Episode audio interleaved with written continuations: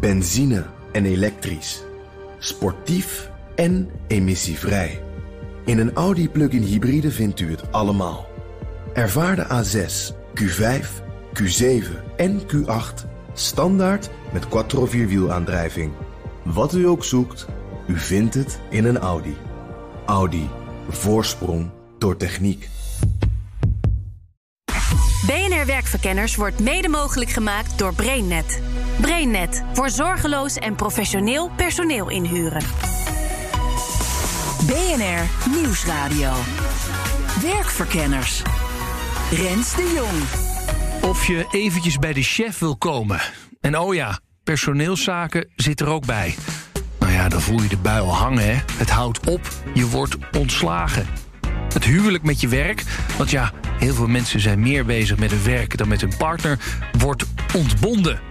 En de klap lijkt nu wel harder dan in eerdere crisis. Waar je het volgens een van mijn gasten veel beter kon zien aankomen. Zoals nu is gebeurd, dat in één keer van de een op andere dag de overheid het, het beleid verandert en bepaalde branches in één keer kansloze branches zijn geworden. Mhm. Bijvoorbeeld de reisbranche, horeca, nou, iedereen weet waar we het over hebben. Dat is echt, nou, dat, dat kennen we gewoon niet. Nee. Dus dat is zo bizar. Dus je hebt ook totaal geen psychologische voorbereiding op dat dat kan gebeuren. Maar zo'n gesprek met de baas betekent niet tekenen bij het kruisje en het is afgelopen. En dat is heel belangrijk om te realiseren.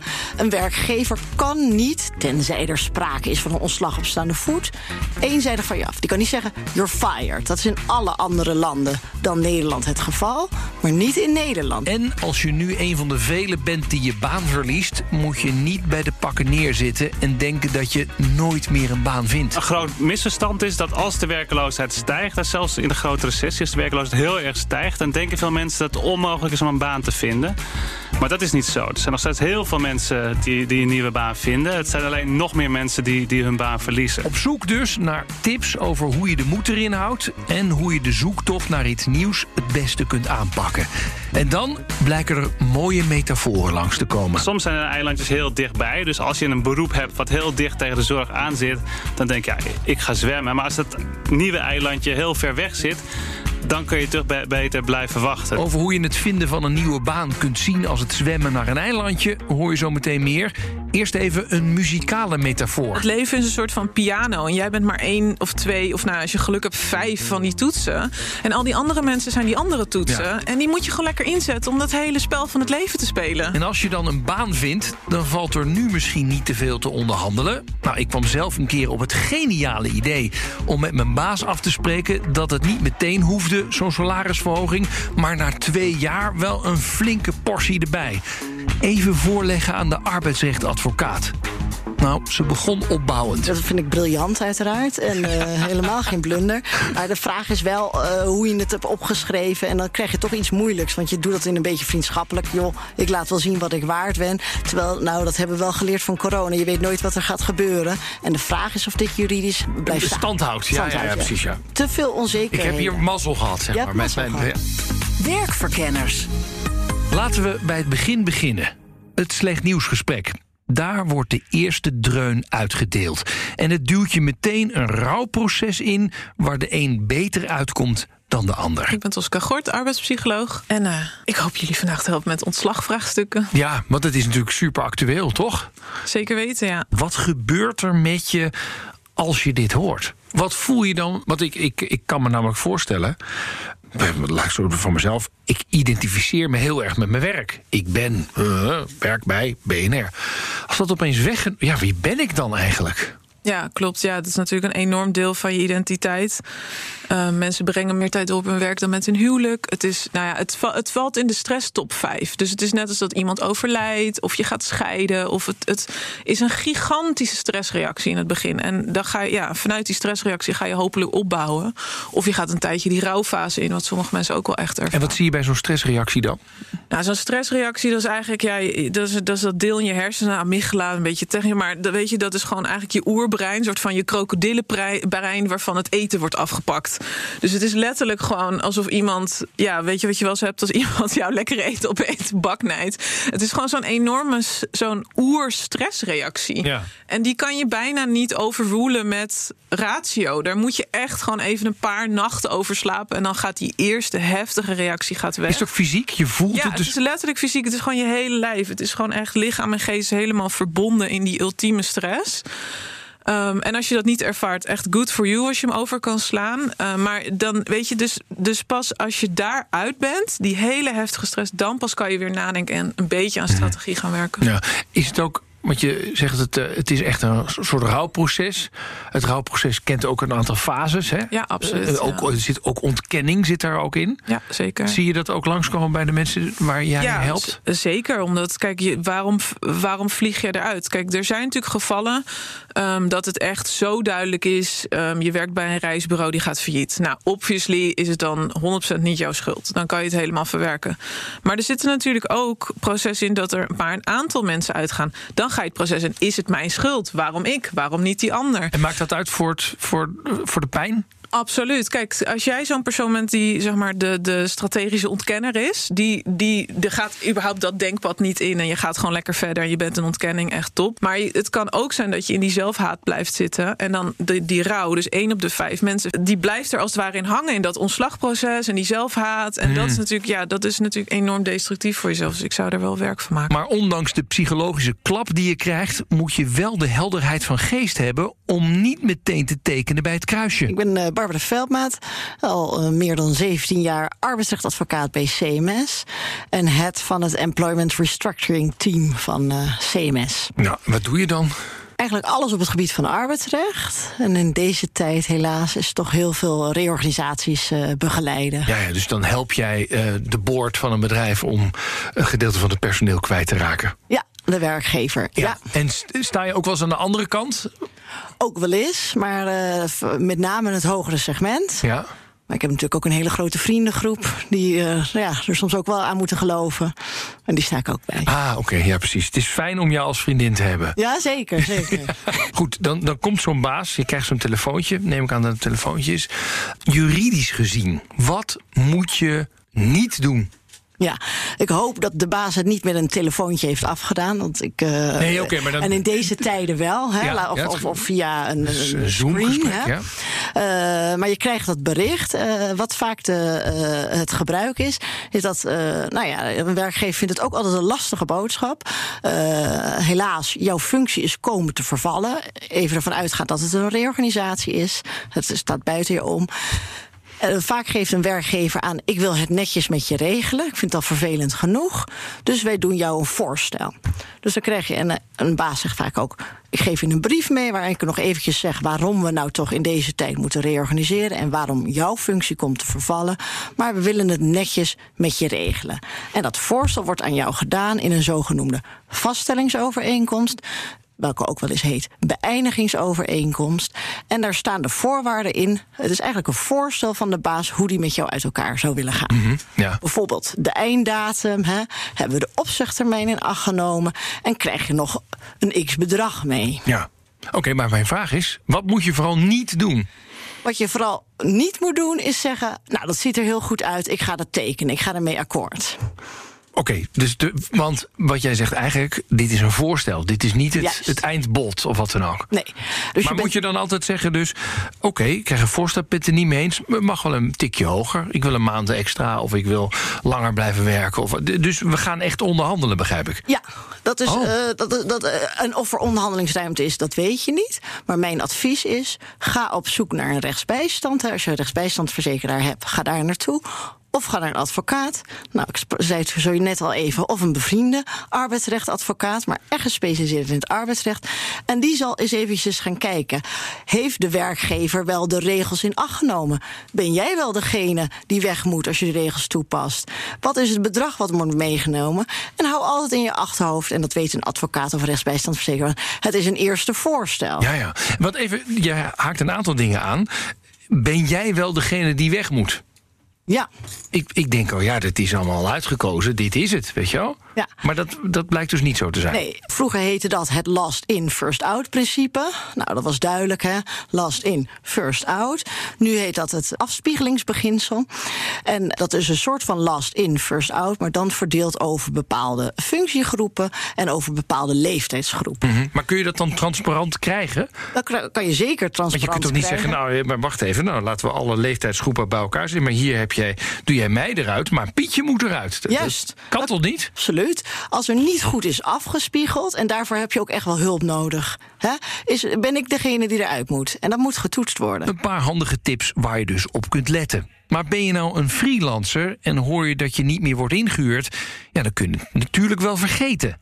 Dan is het einde verhaal, toch? Nou, in principe, het woord zegt het al, hè? freelancer, vrijer. Je werkt voor verschillende opdrachtgevers.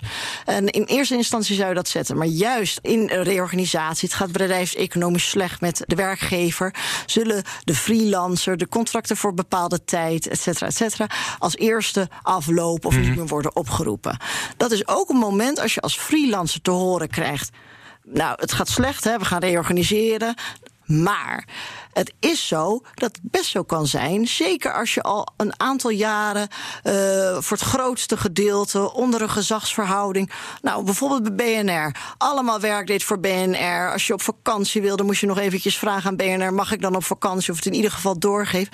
Dan kan het best zo zijn dat het van rechtswege niet een freelance overeenkomst is, maar een arbeidsovereenkomst. Maar dan ga je dus achteraf nog zeggen, ja, maar wacht even, volgens mij hadden wij een andere overeenkomst. Ja, maar Hier heb je toch altijd mee ingestemd? Want het is toch, Ja. toch een beetje gek om. Maar hoe zeg maar, je- je bent jarenlang ben je freelancer geweest. En je hebt er nooit over geklaagd. En dan opeens eh, ja, stopt het. En dan opeens ga je zeggen.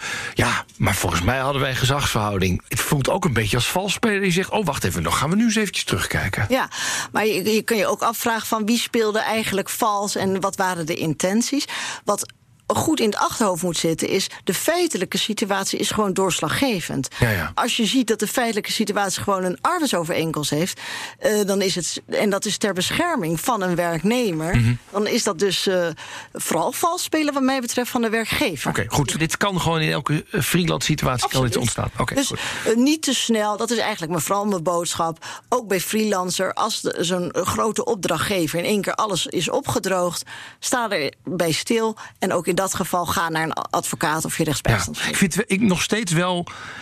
Ik ben ook freelancer. Dan denk ik van. Dan, dan sluit je dit hoofdstuk wel definitief af, hè? Dat klopt. En dat dan, is dan, dan een afhankelijke huurt nooit iemand je meer in, Ja. zeg maar, in de contraien van het bedrijf Ja. waar je ruzie mee aan het gaan maken. Toch? Absoluut. Ja, je maakt er geen vrienden mee, maar het loont dus wel om te checken of je als freelancer eigenlijk niet een arbeidsovereenkomst met je opdrachtgever had. En ook mensen met een tijdelijk contract dat afloopt, raadt Barbara Veldmaat aan om, met hulp van een jurist, te kijken of dat niet al een contract voor onbepaalde tijd had moeten zijn. En al die ontslagen, het is natuurlijk heel erg.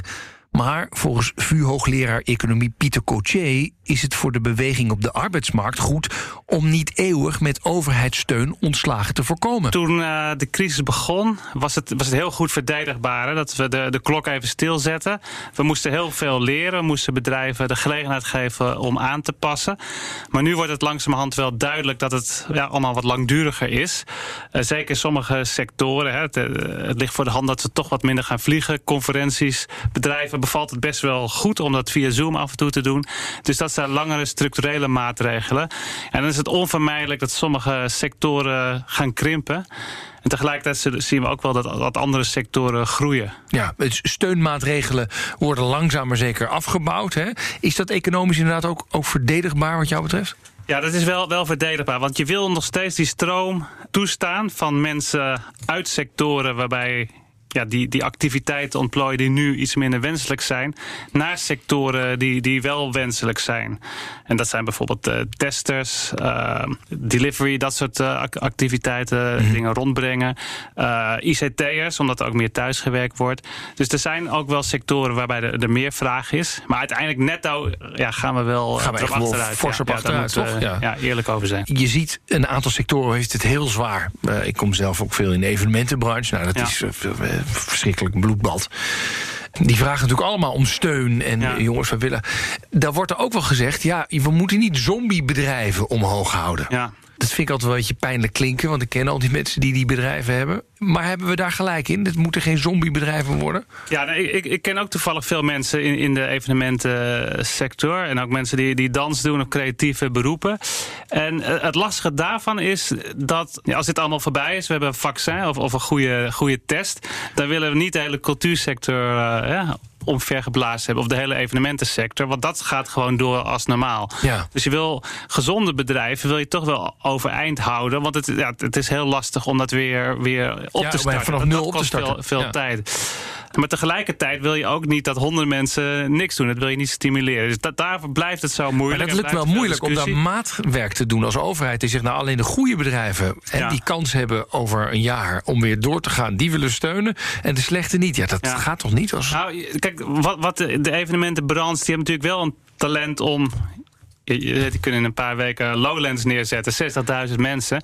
Dus dat betekent dat ze waarschijnlijk ook wel met wat aanpassingen. eh, bijvoorbeeld nieuwe bruiloften kunnen organiseren. Ergens buiten, een grote tent met afstand. Met afstand Het zijn dus creatieve mensen. mensen nog eens mee in de mist te gaan. Ja. Dus er is wel ook weer vraag naar veel kleinere evenementjes op een andere manier dan nu binnen.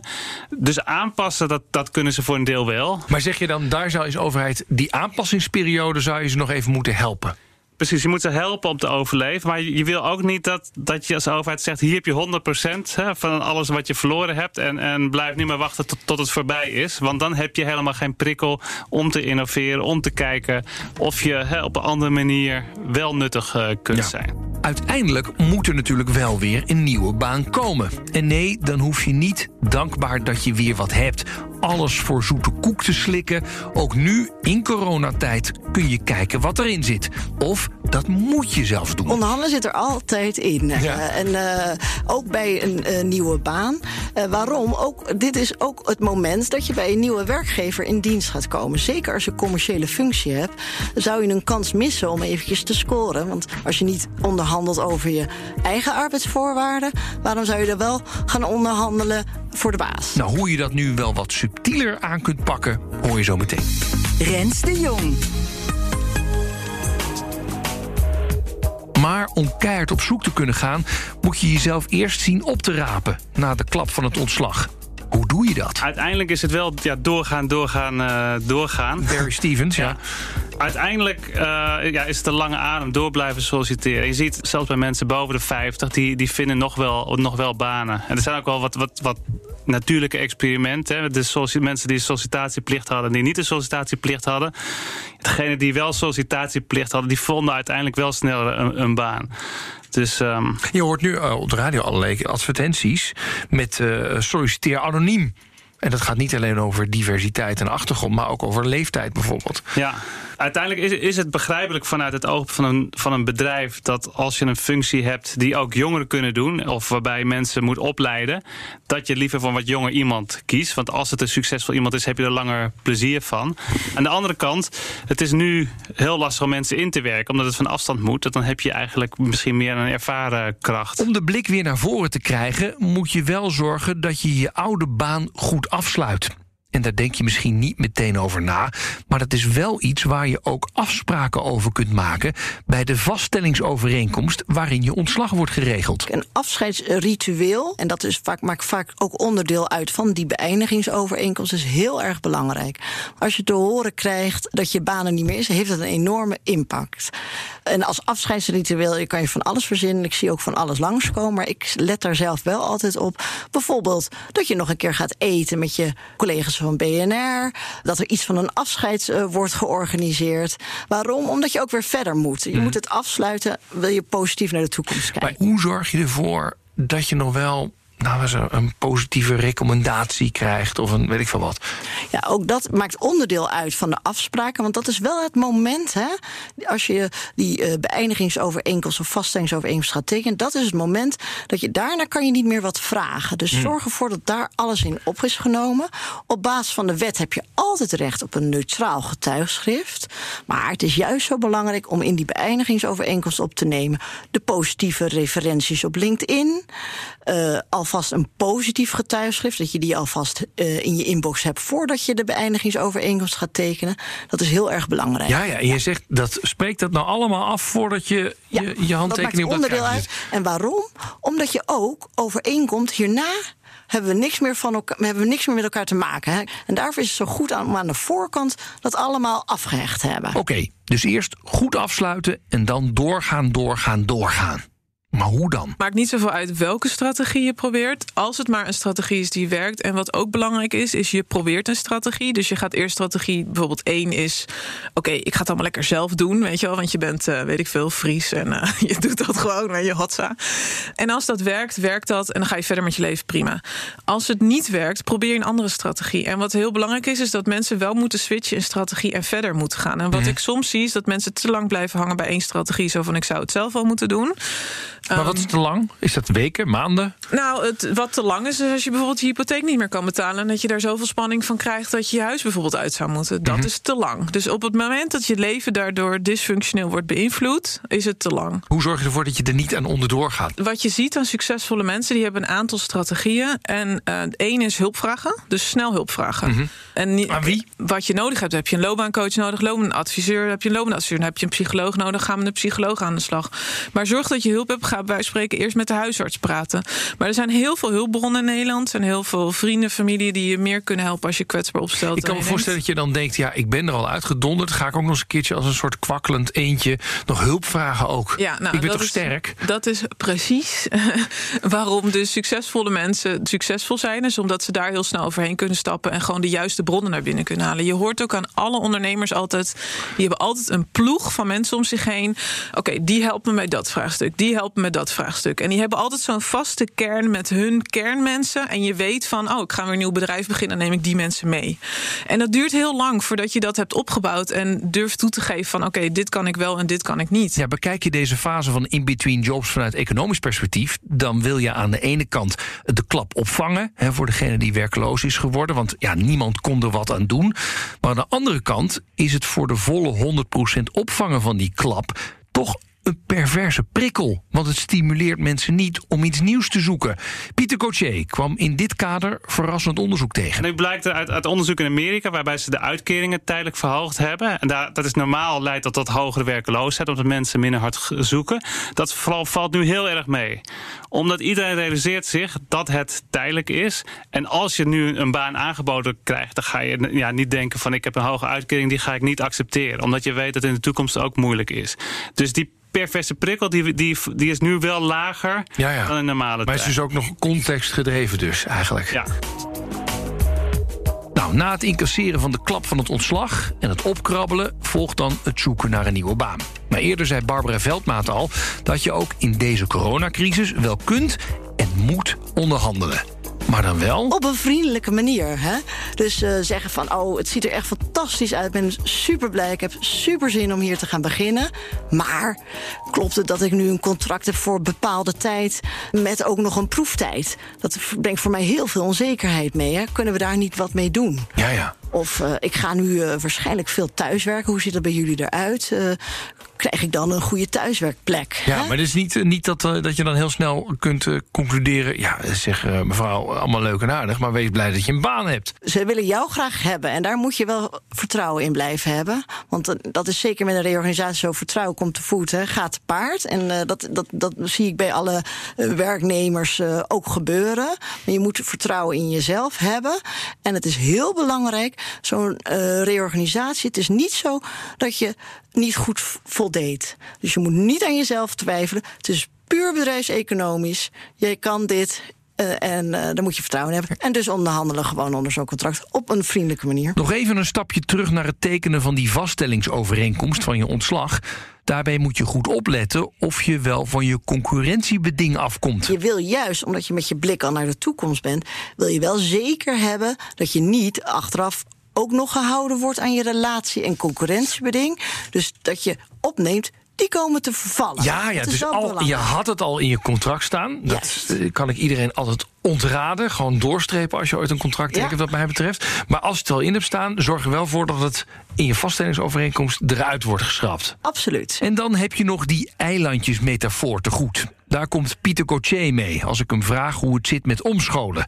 Want dat is toch het devies. Maar tegelijkertijd lijkt het soms heel lang te duren. Het hangt een beetje vanaf wa- wat je nu doet. Dus een mooie metafoor vind ik uiteindelijk... jij zit op je baan en dat is een eilandje.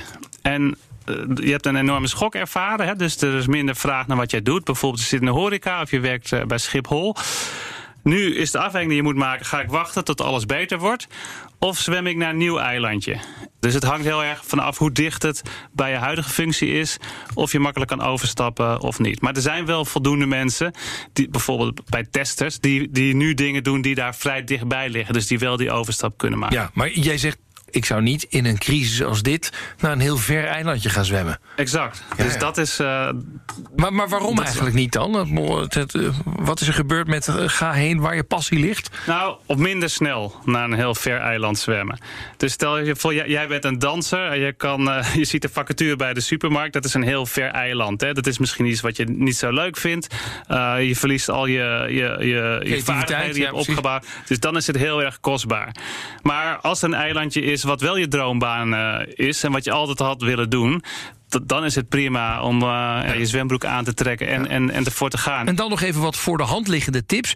Je weet het eigenlijk wel, maar toch goed om het nog een keertje te horen dat ze echt werken. Al die dingen waarvan je ook denkt, moet ik dit doen? Dat moet je gewoon doen. Dus dat betekent, zet gewoon je wekker. Je hoeft niet meer om zeven uur op te staan, maar sta wel om acht uur op. Ga gewoon ontbijten. Ga gewoon je kleding aan doen. Ga douchen. Ga achter je computer zitten. En zie het nieuwe werk zoeken ook echt als werk. Het is ook werk op dit moment. Zeker als jij in een moeilijke branche zit. Ga ervan uit dat je 50 brieven moet sturen. Ga ervan uit dat je 100 mensen moet bellen voor één gesprek. Ga daar gewoon vanuit. Ga uit van echt een worst case scenario. En ga gewoon keihard aan het werk. En wat wel echt zo is, omdat maar heel weinig mensen. Dit klinkt heel simpel, maar heel weinig mensen doen deze strategie. En als jij dat doet, je zal een winnaar zijn en je zal er bovenuit komen. Niet de hele economie gaat nu eh, nat. Er zijn branches die het gewoon hartstikke goed doen. Dus als jij gewoon net even dat stapje harder durft te lopen dan alle mensen die gewoon nu nog in de shockfase zitten, geloof me, dan ben je zo weer aan de slag en gun dat jezelf. Dus de klap van een ontslag is voor vrijwel iedereen groot. En er vallen nu wel heel veel klappen. Maar het is belangrijk om je te realiseren dat je werkgever je een voorstel doet. Die kan niet eenzijdig zeggen dat dit het is en dat je je spulletjes kunt pakken. Er moet een vaststellingsovereenkomst komen en daarin kun je echt alles regelen. Een prettig afscheid, een positieve referentie op LinkedIn en let op dat je vastlegt dat je niet wordt gehouden aan een relatie of concurrentiebeding. En om jezelf op te rapen, helpt het om je te realiseren dat het bij een reorganisatie niet aan jou ligt. En de tips kunnen soms zo simpel zijn als zet je wekker, ga douchen en kleed je aan en zie solliciteren als werk. En stel je in op eindeloos veel brieven en telefoontjes voordat je een gesprek krijgt. Maar doe het wel en, zegt Tosca Gort, als je dat stapje extra zet, dan vind je echt wel weer een baan. En lukt dat inderdaad, voel je dan ook niet bezwaard om het een en ander uit te onderhandelen. Barbara Veldmaat zei al dat je juist daar je commerciële talenten ook mee kunt laten zien. En zit je in een branche waar het heel erg slecht gaat, kijk dan rustig om je heen. Misschien is er wel een eilandje in de buurt waar je naartoe kunt zwemmen, waar je met enige omscholing alsnog aan de slag kunt. En als het ontslag jou echt heeft getroffen, dan wens ik je oprecht heel veel succes. Dit was Werkverkenners voor deze week. Volgende week dan krijg je weer een verse op dinsdag om half vier. En natuurlijk in je podcast-app kun je hem op ieder moment terugluisteren. Tot de volgende keer. Dag.